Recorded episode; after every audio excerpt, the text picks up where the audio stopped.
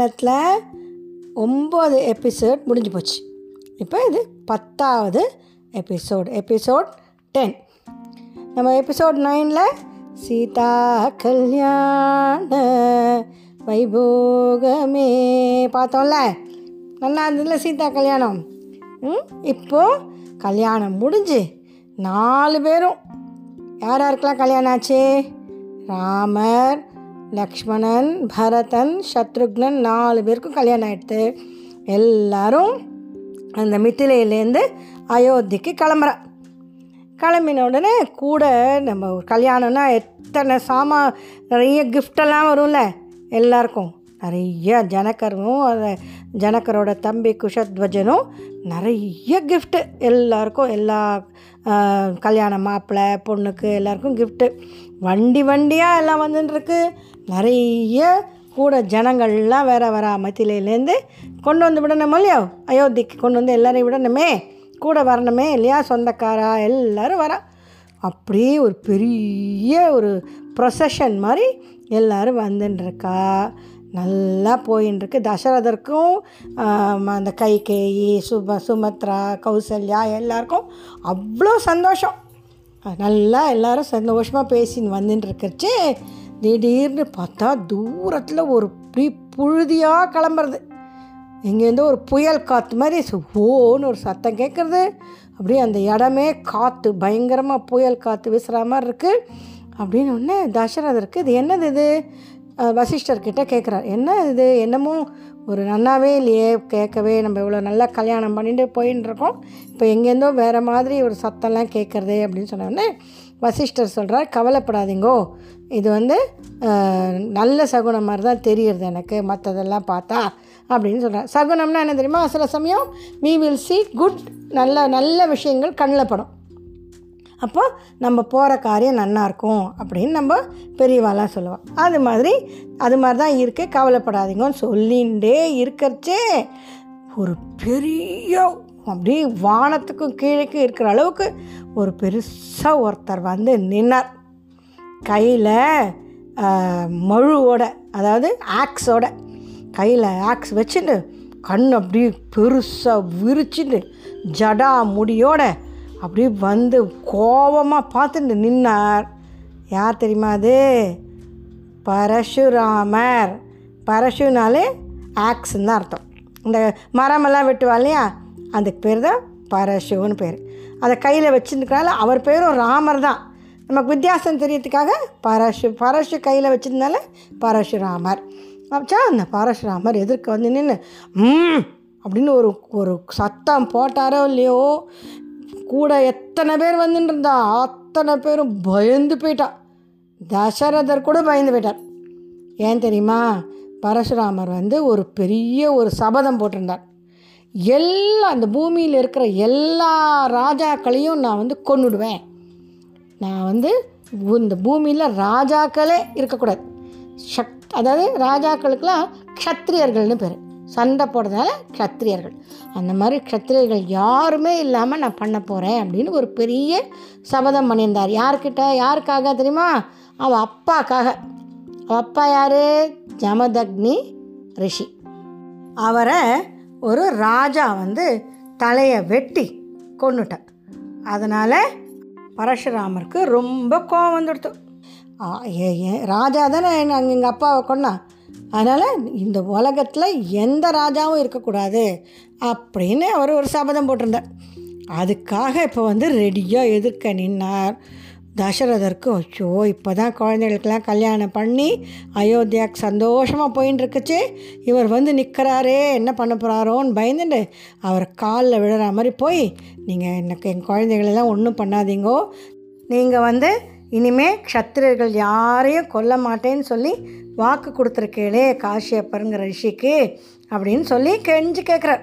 ஏன்னாக்கா இருபத்தோரு தலைமுறை ஜெனரேஷன்ஸ் ஆஃப் சக்திரியர்களை பரசுராமர் கொண்டுட்டார் இனிமே அதெல்லாம் பண்ணக்கூடாதுன்னு சொல்லி ப்ராமிஸ் வாங்கிட்டா திருப்பி ஏன் வந்திருக்கேள் நீங்கள் இப்படிலாம் இனிமே பண்ண மாட்டேன் யாரையும் கொல்ல மாட்டேன்னு சொல்லிட்டு என் குழந்தைகளெல்லாம் விட்டுடுங்கோ அப்படின்னு கெஞ்சுறேன் அப்போ பரஷுராமர் சொல்கிறார் நான் இப்போ வந்தது என்னமோ ராமர் வந்து பையன் ராமன் வந்து சிவ தனுஷை உடைச்சானோ அதனால் மித்திலையில் இருக்கிற அந்த ராஜா ஜனக்கரோட பொண்ணை கல்யாணம் பண்ணி வந்தானா?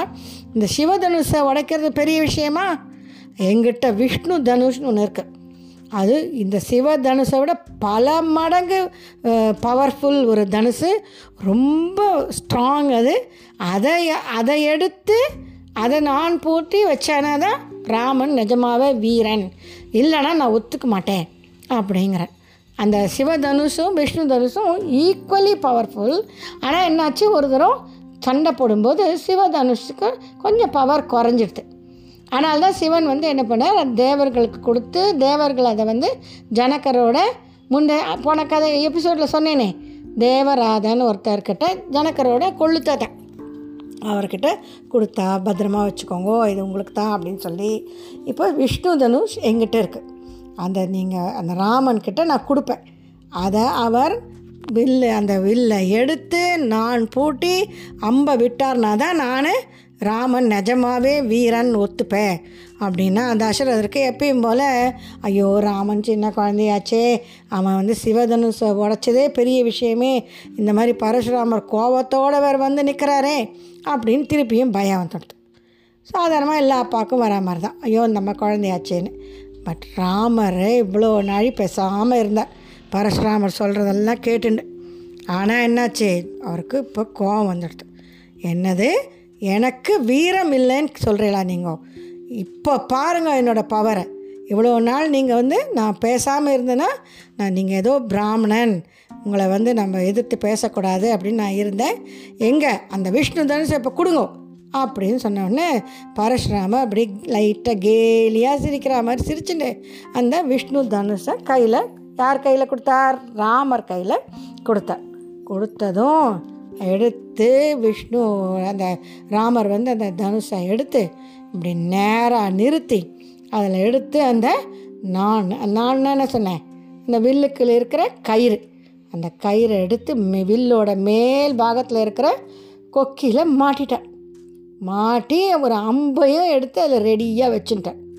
பார்த்த உடனே அங்கேருந்து சுற்றி எத்தனை பேர் இருந்தா யாரெல்லாம் இருந்தா? கௌசல்யா சுமித்ரா கைகேயி தசரதர் வசிஷ்டர் அப்புறம் மற்ற மந்திரிகள் சுமந்திரர் மற்ற மற்ற ஜனங்கள் எல்லாருக்கும் அப்படி ஒரு ஆச்சரியம் எடுத்து.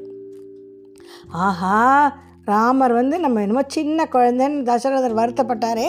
அவர் எவ்வளோ பெரிய வீரன் எவ்வளோ பெரிய பலசாலி அப்படின்னு நம்மளுக்கெல்லாம் ச கண்ணில் சந்தோஷம் ஆகிடுது அப்போ பரஷுராமர் பார்த்தார்.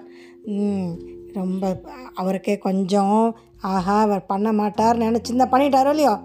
இப்போ ராமர் கேட்குறார் ம் நீங்கள் சொன்ன மாதிரி நான் விஷ்ணு தனுஷை எடுத்து நான் போட்டி அதுக்கப்புறம் என்ன பண்ணேன்? அம்பையும் ரெடியாக வச்சாச்சு. இப்போ நான் ஒரு தடவை அம்பு கையில் எடுத்துட்டேனாக்கா அது என்ன எந்த கோலில் போய் வி- கோ அது வெறுன போய் வேஸ்ட் ஆகாது. அது எதுக்கு அதுக்கு ஏதான ஒரு கோல் வேணும். அதனால் நீங்களே சொல்லுங்க. அதை என்ன பண்ணலாம்? உங்களுக்கு ரெண்டு ஆப்ஷன் கொடுக்குறேன். அப்படிங்கிறார் ராமர். முதல்ல பரசுராமர் வந்து மிரட்டினது போக இப்போ என்னாச்சு? ராமர் பரசுராமரை மிரட்டுறார். உடனே பரசுராமர் சொல்கிறார் அது என்ன ரெண்டு ஆப்ஷன் என்ன தெரியுமா? ஒன்று வந்து பரசுராமர் எங்கே அப்படியே உலகத்தில் சுற்றிகிட்டே இருப்பார். அவருக்கு ஒரு இடமா இருக்க முடியாது. அந்த ஒரு பூமிக்குள்ளே இருக்கக்கூடாதுன்னு சொல்லி அந்த காஷ்யப்பருங்கிற ரிஷி அவருக்கு ஒரு சாபம்னு சொல்ல மாட்டோம். அது அவர் வந்து ஒரு ப்ராமிஸ் வாங்கிட்டு இருக்கார் அதனால் அவர் வந்து உலகத்தை சுற்றிகிட்டே இருப்பார். அதனால் அந்த மாதிரி சுத்த முடியாமல் உங்கள் காலை நான் வந்து ஒரு க அதை நான் நகர முடியாமல் நான் பண்ண முடியும். இல்லையா? நீங்கள் நிறைய தபஸ் பண்ணி பெரிய பெரிய நிறைய புண்ணியங்கள்லாம் சம்பாதிச்சிருக்கு. அந்த புண்ணியம்லாம் அழிச்சிறேன். அழிச்சிடுறேன் எது வேணும் உங்களுக்கு சொல்லுங்க. அப்படின்னு ரெண்டு ஆப்ஷன் ரெண்டு ஆப்ஷன் புரிஞ்சுது இல்லையா? ஒன்று வந்து பரசுராமர் நகரவே முடியாது. ஒன்று இல்லைன்னா அவரோட புண்ணியமெல்லாம் வேஸ்ட்டாக போகும். எது வேணும் அப்படின்னு கேட்குறேன் பரசுராமர் ஒரு நிமிஷம் கூட யோசிக்கல.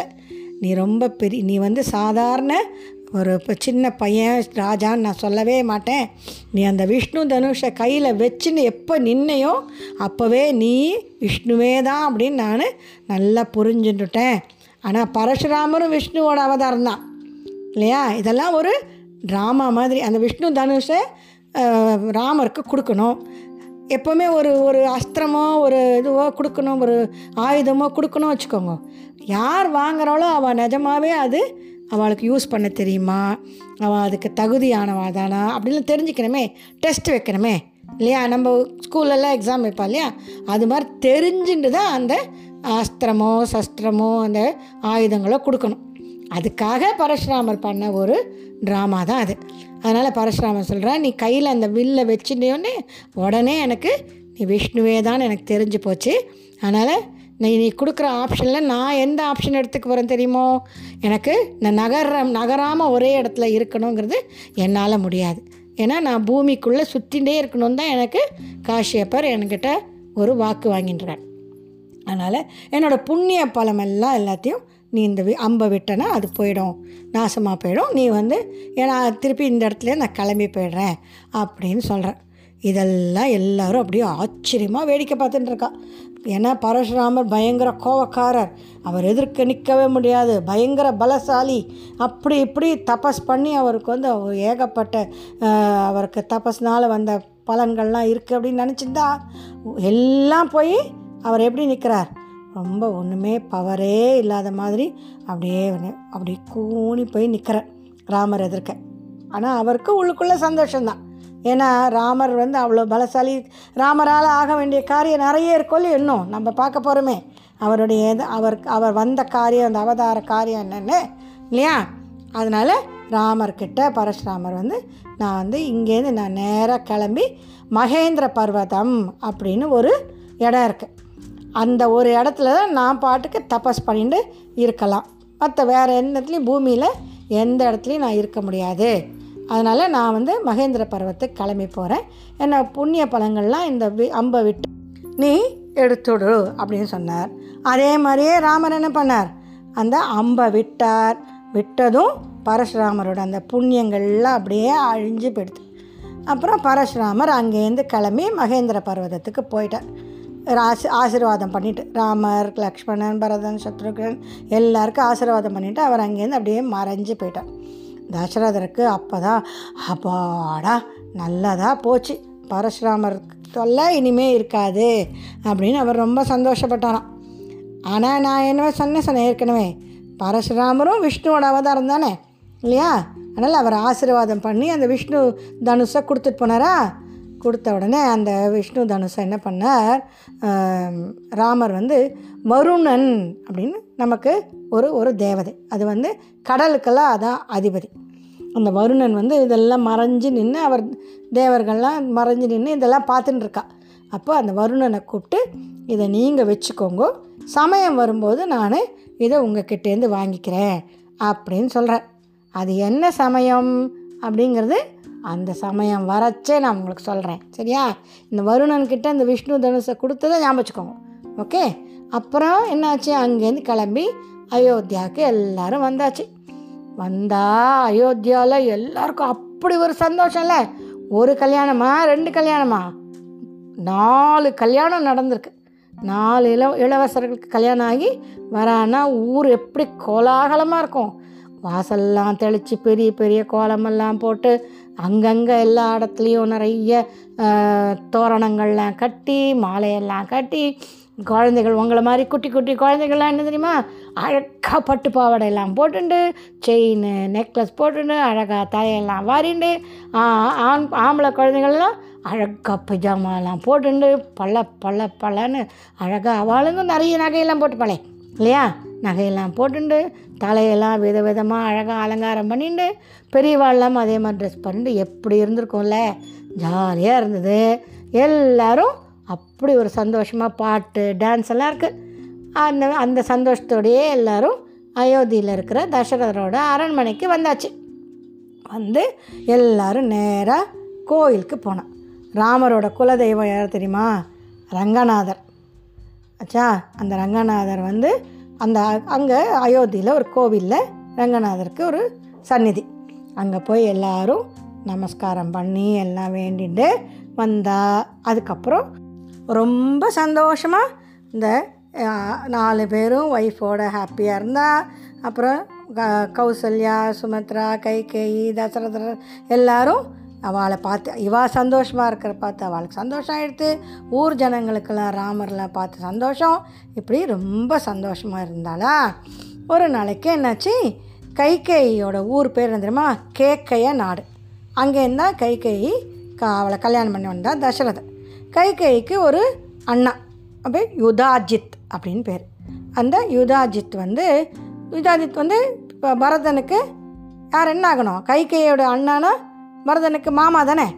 அப்போ அந்த யுதாஜித் வந்து அயோத்திக்கு வந்துட்டு இந்த மாதிரி பரதனை நான் கொஞ்ச நாளைக்கு பரதனையும் சத்ருக்கனையும் ரெண்டு பேரையும் பிரிக்கவே முடியாது. எப்போவுமே ஒன்றா தானே இருப்பாள் பரத சத்ருக்கனை ரெண்டு பேரையும் நான் கொஞ்ச நாளைக்கு கேகே நாட்டுக்கு கூட்டின்னு போய் வச்சுட்டு அனுப்புகிறேன் அப்படின்னு சொன்னது. தசரதன் சரி கூட்டின்னு போங்களே. குழந்தைகள் மாமாத்துக்கு போகிறது சாதாரணம் தானே? அப்படின்னு சொல்லி அவள் ரெண்டு பேரையும் அனுப்பி வச்சா. மரதனும் சத்ருக்கனும் கேகே நாட்டுக்கு யுதாஜித்தோட கிளம்பி போயாச்சு. அதுக்கு அப்புறம் என்னாச்சு? ஒரு பெரிய விஷயம் நடக்க போகிறது அது என்ன? அது அடுத்த எபிசோடில் பார்க்கலாம் இதோட பாலகாண்டம் முடிஞ்சு போச்சு. சரியா? அடுத்தது அயோத்தியா காண்டம். அது என்ன? அது அப்புறம் பார்க்கலாம். சரியா? திஸ் இஸ் ராஜி பாட்டி டெல்லிங் யூ ராமாயணம் எத்த எத்த ரகுநாத கீர்த்தனம் தத்ர தத்ர கிருத மஸ்தகாஞ்சலிம் பாஷ்பவாரி பரிபூர்ணலோச்சனம் மாருதிம் நமத ராட்சசாந்தகம். ஹரி ஓம்!